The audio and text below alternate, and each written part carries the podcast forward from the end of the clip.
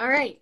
I'm so excited to be here with you at the kid table. Today, I have the pleasure of sitting with debut author and one of my BFFs ever, Angela Pham so, Angela, do you want to give a little intro to yourself? Sure. My name is Angela Pham Krans. I live in the Atlanta area with my husband and two crazy dogs.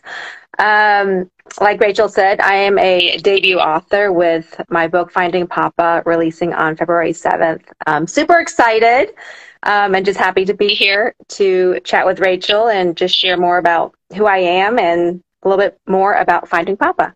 Awesome. Well, I'm excited to talk about your book because it's amazing and I can't wait to get my copy because it's coming out officially next week, right? Like exactly in yes, a week? Next Tuesday. I'm totally taking a day off and just celebrating my book birthday. oh, that'll be so nice. You, do you know what you're going to do yet? I don't know. Probably like starting the day with a delicious cup of coffee and a pastry of some sort, waking up lazy, um, and just probably doing all the things that I love to do, which I don't always get to do when, you know, you're waking up and going to work. Yeah, no, that's true. That sounds like a perfect day, the perfect morning. Um, yeah. Okay, so do you want to start by, um, should we talk about how we met? oh my gosh, yes. Do you want to tell Two, the story? Yeah, sure. Please add, please, you know, fill in the details. Okay. So I think this was two years ago, and we were both going. We don't, we didn't know each other at the time, and we were assigned roommates at the ABLA Big Sur conference in Monterey, California. So uh, we were assigned as like roomies uh, Friday through Saturday, but I had planned on I planned on traveling in Thursday night just to not like not stress out Friday. So I booked a separate room on Thursday, and so just through traveling delays and such, I didn't arrive till 1.30 like a.m. at the Hyatt in California. So this is like 3:30 Atlanta time. So I was so exhausted from traveling and I opened my door and there's this person sleeping in the bed. and I was like, oh my gosh, who is this person?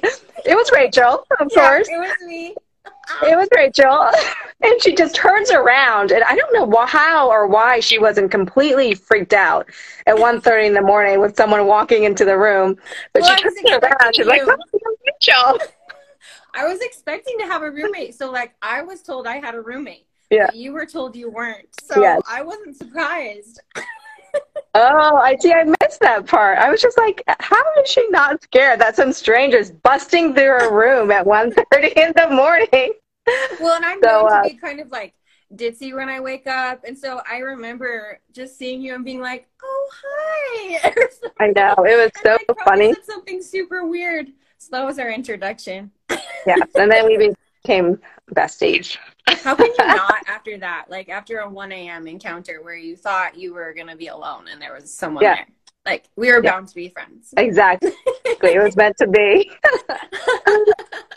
That's true. Rachel is friendly 24 7.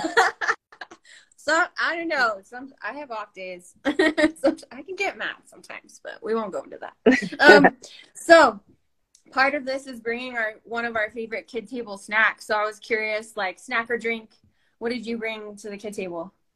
So I brought uh, a Kool Aid yes. jammy drink. So I mean, I don't think they had Kool Aid jammers when I was growing up, but they definitely had Kool Aid because I remember the Kool Aid Man commercials, like busting through the wall. You guys remember that? Just busting yes. through the door. Like, Never oh, got the yeah. point of that. Exactly. And, and so I just remember um, just loving Kool Aid, just loving sugar. I'm a big sugar pusher. So uh, it is. So I decided to bring the Kool Aid drink tonight enjoy it while we chat. That's perfect. Um, did you, was it a thing for you that you turned it into a cell phone? Did anyone here do that? Do you know what I'm talking about at all? So you drink the whole thing and then you like fold it so that the straw is a little antenna and then you'd pretend it was a cell phone. Now kids just have real cell phones, but that's what we did. No, we were really cool. No, we never did that. yeah, I no, we never did that. We were really what, cool. What are you drinking? Okay, so I brought um Propel um when i was a kid my family like my my siblings and i would like fight over the Propel because we loved it so much. Um, I don't really know why it was such a staple in our home. I think it was because like one of the ways that you know my dad was really money conscious, and so one of those one of our big treats was like when we go on a trip and then you go into the gas station and you can get like a drink. And mm-hmm. so there was always the propels that were there. And so we would always get a propel and like I remember my sister would savor it, but I just like full on chug it because I was like so excited, and then I'd be really disappointed because mine was gone, and she was like, "I'm savoring mine." Anyway, so and is it just water? Is Propel just water, no, well, or what is that? Is it flavored drink? I don't, I don't actually know what it, it's like. Flavored drink. I guess it has zero calories. Good for me. Um, yeah, Supposedly it's electrolytes for your workout, but I never use it for my workout. That's what you drank as a kid?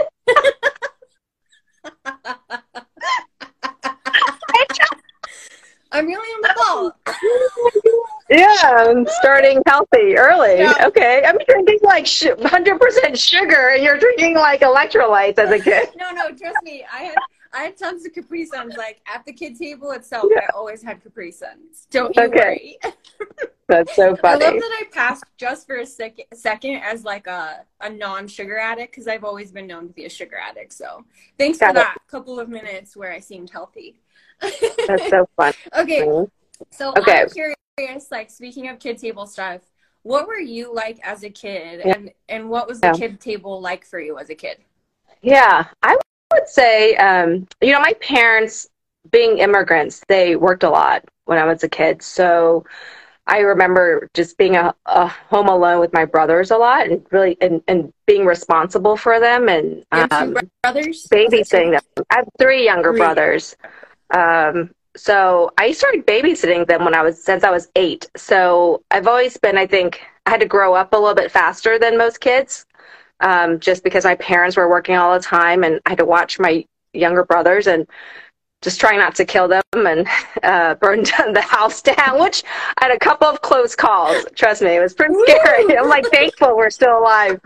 Um, I would say responsible, but also because um, you know we were alone a lot. I relied a lot on my imagination and, and being creative to keep myself, you know, busy and, and just happy as a kid. I just remember being outside all the time and always having like my imagination would run wild and use whatever I had around me to play and do creative things. Um, I also grew up and my brothers like still hate me for this. Like they think I ruined their childhood. But I used to love putting on like a summer program, like a summer school for them where I would like teach them, you know, language arts like like sh- uh, long and short vowels and how to spell and I taught them math and how to make, you know, sciency projects from books I read from the library. And, um, and I enjoyed as a child doing that. Um, and I made, would, I would make them go to my summer school program, uh, for a few weeks. um, and so they, I mean, they hated it, but I mean, I had fun. Um, I love so I made them like follow my lessons. No, I, I would have loved you as a big sister because whenever we would visit my cousins and they lived in Colorado, I'm in Utah, and whenever we'd, we'd visit them like once a yeah. year, and all I wanted to play was school, and she was the teacher, and she would do that. I would love that. So yeah, yeah. I'm sure they secretly loved time. it a little bit. I don't know. Maybe they weren't like nerds like me or you. I don't know. They were so young. I mean, my the older of the three is four years younger than I am. So if I was like doing this, you know, at 10 or whatever, he's probably like, what am I, you know, he's like six years old yeah. trying to, you know, yeah. just watch Saturday morning cartoons and I'm making him take spelling tests.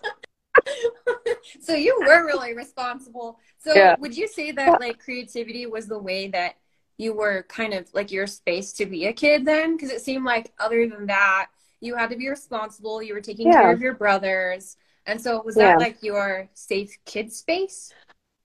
I think so. I mean, it just kept me entertained and it kept me busy and, and doing things that, you know, my parents were busy, so they didn't like drive us. We didn't have like summer camp. We didn't go to like after school programs. It was school and then home. And so that was just how I entertained myself and, you know, try to entertain my brothers was just making up things and doing things. And I remember putting on like writing scripts and putting on plays and dance performances and my brothers and I would perform them for my parents. Um, so it was just no. no.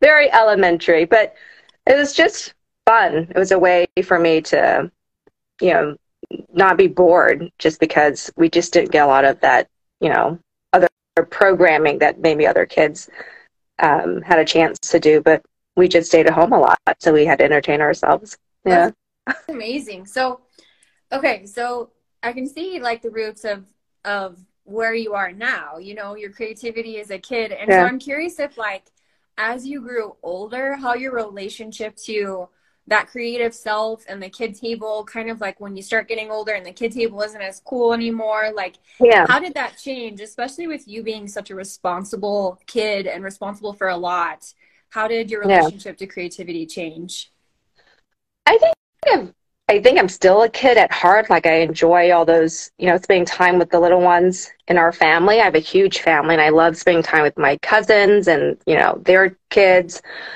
um, doing all the Disney stuff or just fun birthday parties and creative stuff. But um, aside from that, I think as I got older, my like responsibility side took over. So I was so focused on like the shit of like you should be doing this, you should be doing that. So I mean, when I went to college, I went to technical school, Georgia Tech, studied as an engineer. Like you know, super focused. Folks, the kids there were so smart. I had to work so hard to keep up. And so it was studying. And then after graduating, it was like, oh, well, then you should get a job. You know. Kids these days are taking like gap years. Like, I would never have considered that. You know, it's like, oh, I need to get a job right away after college to be employed. And then after I got a job, I need to work hard to get promoted. So it was always doing the adulting thing, you know, and just doing things I think I should be doing as an adult. And I think along the way, I lost like the what should I be doing to live a more creative, joyful life, the mm. like my childhood. And um, I mean, there were elements of it. Of course, I was happy, but I think I was not always focused on doing things that were creative and joyful like I did as a child because I was so focused on being an adult and being responsible. I mean, you obviously you can be creative and responsible, but I think I just kind of brushed it to the side a little bit. Just yeah, that's so relatable. Yeah. I I mean, I did the same thing, and it's it's interesting because you I think we're like taught what an adult should be, who an adult should be, and a lot of times that doesn't involve things like picture books um, and it doesn't involve things like creativity and yeah. i think that's so sad. Yeah. and so i'm curious how how you found that again? Because because wait remind me of what you studied in college and then where what your trajectory was. Like what were you what were you doing Sure. I studied as an industrial engineer at Georgia Tech. Um, okay. And then after I graduated, I went into like logistics and warehousing design. And after that, really, um, you know, more project management and then consulting work. Um, but when I was still working for Truist, well, so was SunTrust back then, now Truist uh, Bank, I remember sitting in a Six Sigma training class for like a week. And after like four days, I was like totally not paying attention, you know? I was just mm-hmm. like kind of wondering, like mine was just wondering. And um, like when you were a kid going outside. I was a kid. Yes. And it just this idea, this I mean, this these thoughts just started flowing and and all I could think about was, oh, what stories do I want to write with for children? And I just started I took out a piece of scrap paper in the training class, not paying attention, and scribbling down like these story titles and these themes I wanted to write about. And I just felt I mean, it was just like I felt like if I didn't write down quickly, like these things would just start to, you know, escape or like disappear into the mist. And so I had to write it down. Um, and I did, but I didn't do anything with it for a couple of years, to be honest. I, I took that piece of paper home. I put it inside my, like I, in my drawer, my bedside uh, table, and it sat there for probably a good couple of years. Um, but it was out of sight, but definitely not out of mind. Mm. Like the, the idea of writing just would occasionally pop in my head. you know, month month over month. Um, and then finally, I thought, you know what? There has to be a reason. Like, it's like the the reason why these thoughts are continue to come to mind to you know, occupy this space in my head. And I, I wanted to follow follow it. Um, and it really was, and what really gave me the courage to do that was um, a, a book I read by Elizabeth Gilbert. I think it's called like um, Big Magic. Big Magic, magic yes, creative thinking, and uh, and she talked she talks about th- these ideas. They're like entities, and they're floating, you know, in the world, and they choose a person. Like they almost like you know you uh, they land on you almost, and they sit there until you're ready. You accept you know this inspiration you use it. If not they move on to some some someone else right? And so i thought gosh this inspiration keeps coming to me. I need to do something about it. Um, and then that's when i really started getting serious about um, writing. I spoke it out loud. I told my husband this is what i want to do. He bought me a writing webinar on groupon and so I just started, I took the, the webinar and then I bought books and then I went to conferences and I just, and I found so much joy in it. It never felt like work. Like I've always been like a studier or a researcher. Um, and so I did a lot of research. I did a lot of studying. Um, and instead of seeing it as work, like I did like back in college, it was just something fun. Like it was still fun for me to do. Um, and that's really where it all started. Wow. Okay. Thanks so much for sharing that. Um, I feel like, okay, I have a couple questions. One is, why do you think that writing was your preferred creative method? Like, why mm. why was it writing for you? Do you think? I think I started. I mean, I think I started at a young age. Uh, like, I don't know, doing those lesson plans for my brothers. I would like cut out paper and make little booklets to teach them their ABCs. And then as I got older, writing in my diary um, and being expressive and, and being creative in that way. Um, and then it just felt natural for me. Um, I enjoy lyrical writing. Um, I used to write a lot of poems as a kid too. I mean, it wasn't great uh, poetry, but I enjoyed rhyming and just uh, writing about all sorts of topics. So I think for me, it was just a natural choice. Yeah. Uh, to write. Okay. And, and show my, so, feelings that way. Yeah. No, that's great. So that was your method of expressing yourself. Yeah. And I'm curious too, like you mentioned how you read the book Big Magic. I'm curious what brought that in your life at the time because it sounds like maybe you were looking for creative opportunities or something or you were starting to kind of be drawn towards it. So i'm yeah. just curious like what brought you to the big magic and then kind of sparked the whole thing? Yeah it's a good question. I think i just liked elizabeth gilbert and her style of writing. Um, so you were reading she, her stuff. I was reading her, her stuff her books. Okay. you know eat pray love and just other books from written by her. But to your point i think probably just inside of me i think an inner voice was always just saying like where's your creative self? Like I was always creative as a child yeah. and I lost that. So I think a part of me was just trying to quietly find that um, because there was so much noise around me, you know, all the being the adulting stuff that, you know, I didn't listen to the whispers. Um, mm. So I think, I think subconsciously, I was like, I do want to live a creative life. Um, I want to live a rich life. I think creative creativity lends itself to a richer life in whatever form it is that it may be for you as a person.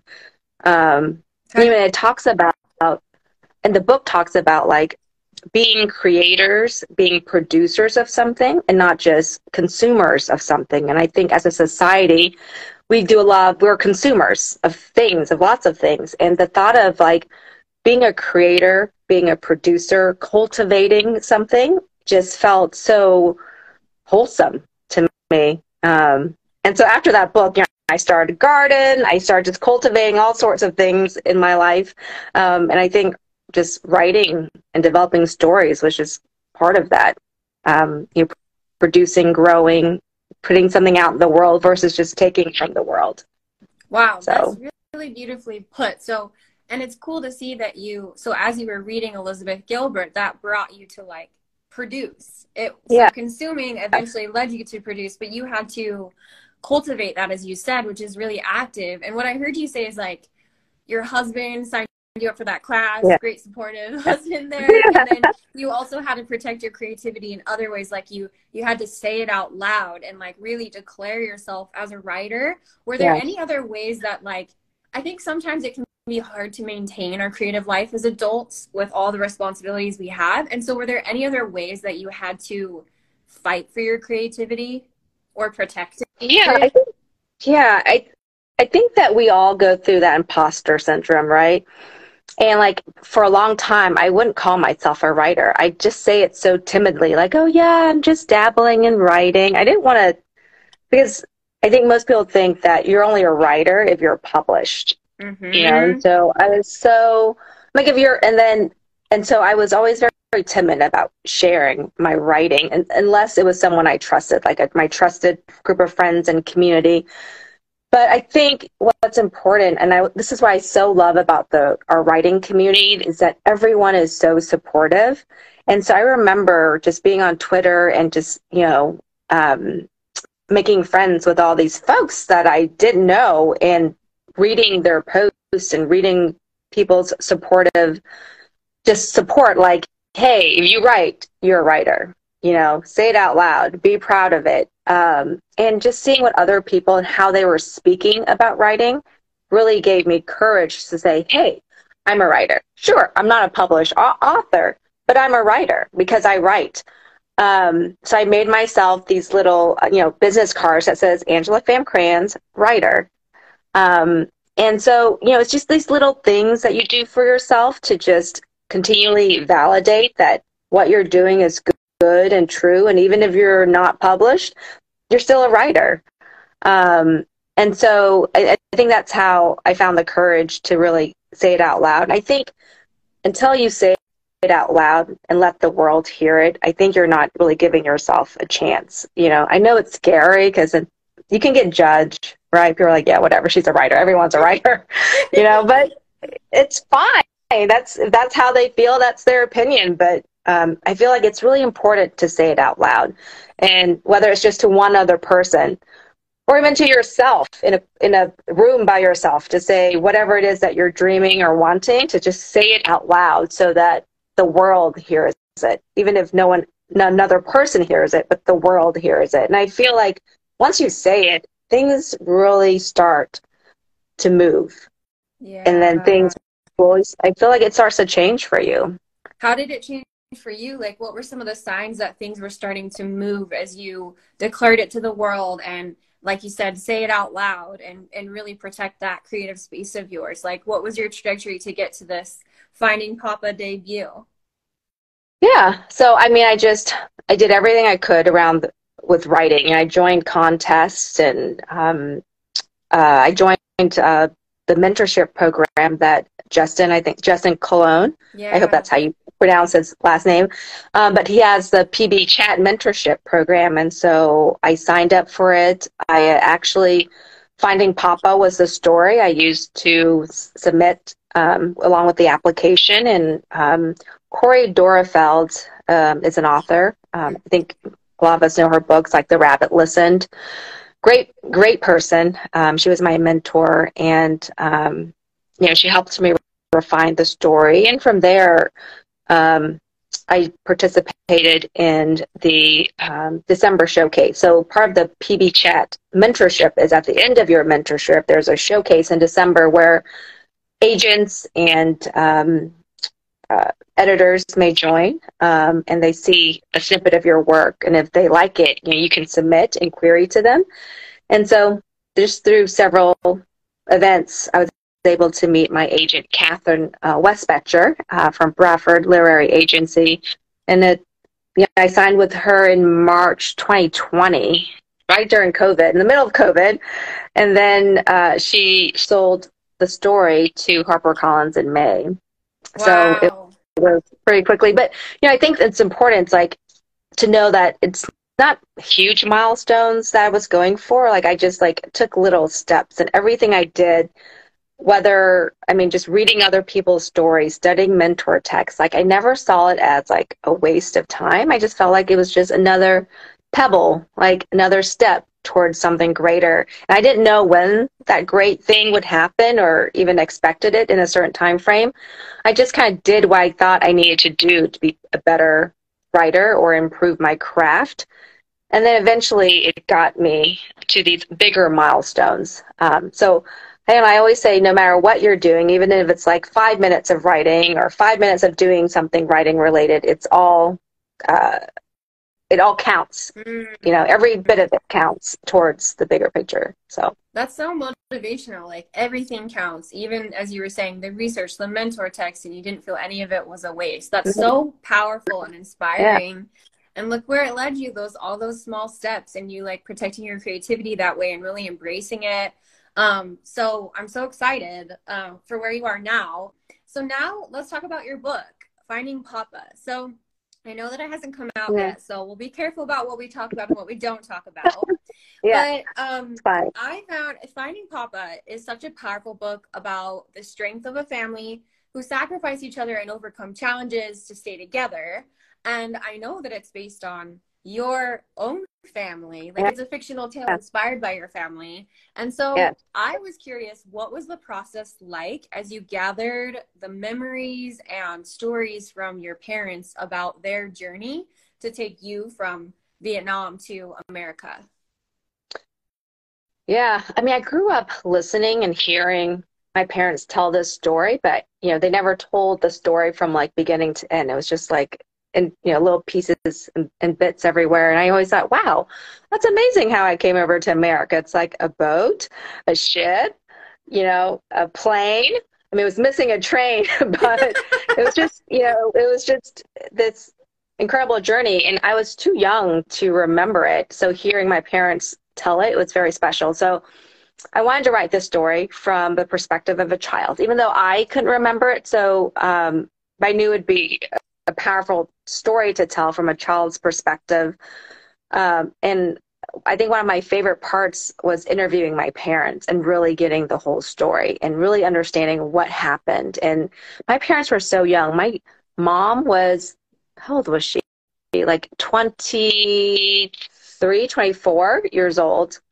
Uh, my dad was only a few years older. Um, and it was just incredible this journey that they took um, to reunite. So I did a lot of research. You know, I interviewed them. I went through you know the list of Q and A and decide which scenes I wanted to add to the story. Um, and I did a ton of research on the like the ship that saved that saved us. You know, um, it was it's called Nedlloyd. It was a shipping company, a Dutch shipping company, and I wanted to research like what our ship actually looked like back then. And I learned that that ship was decommissioned. Um, that saved us. But you know, just learning all these things, and through my research, I was reading other people's stories that that um, that took this trip and how they reconnected with their families, but also reconnected with the people who saved them. You know, 10, mm-hmm. 20 years later, and it was just incredible. Um, and I just knew knew that it was a story I wanted to write. And my parents were so brave. I mean, at 24, my mom um, was carrying a young child across the country and across the oceans and I mean, I don't know what you guys were doing at 24, but I had like recently graduated, moved to Jacksonville, Florida, was still eating like hot dogs, micro, you know, heating it up in the microwave, like totally not mature or brave. Um, so it was just so incredible what my mom, my mom did, um, yeah. what my dad did. So I was um I felt the power of that as I read of just like how young she was, like you said, and I was eating hot dogs too.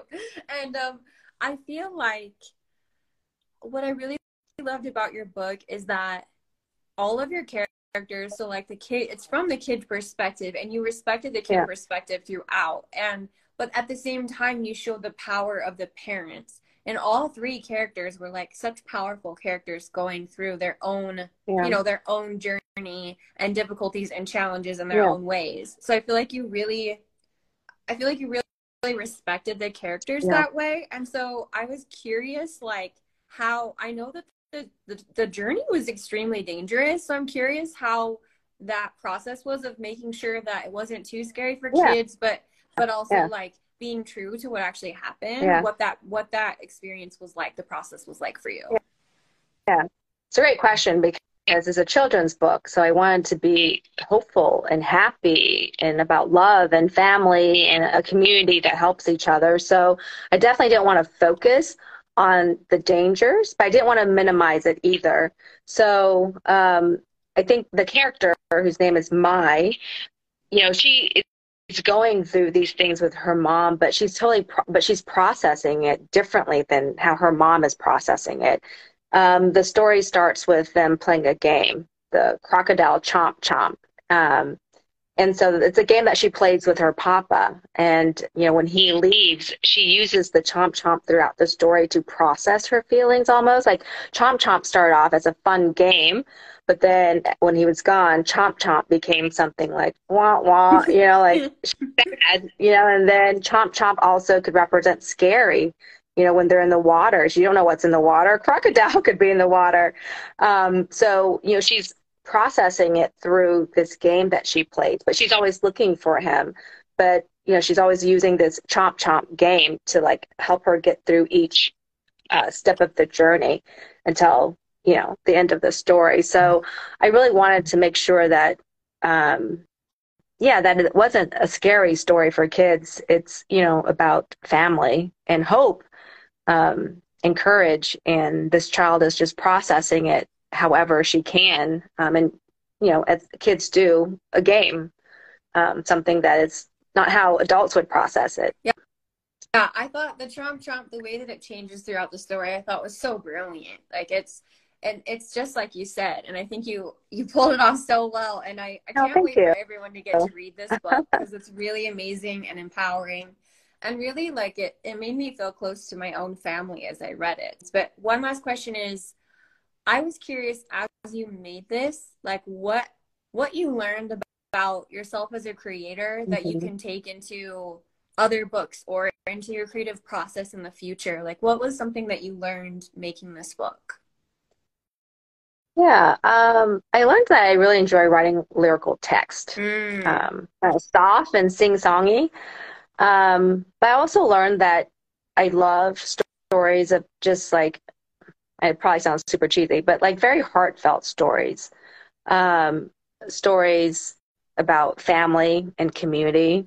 Always stories about helping each other. So I feel like the community is so important, the community around us. And however you define community, is it just your family? Is it your family neighbors? Is it more of your, you know, city community?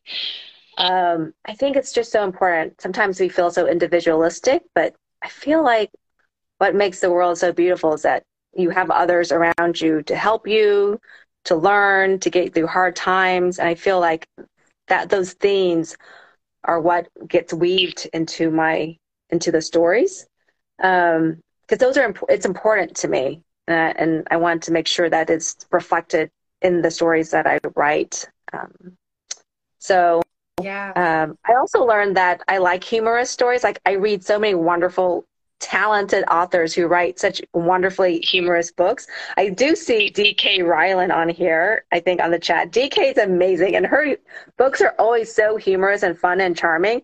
And that is so hard to write. I think I kind of think I'm a funny person in real oh, life, but when I write books, I'm like, I'm so not funny. Like, I don't know how to inject humor in my books. You so uh, that's something I want in my books, but something I need to work towards and to practice. Yeah, so I feel like heartfelt and humor. and comedic timing on the page and out loud, like there's such an interesting I don't know. Yeah. Like, it's a challenge to convey that, but I've read your books and you are funny on the page too. Just say.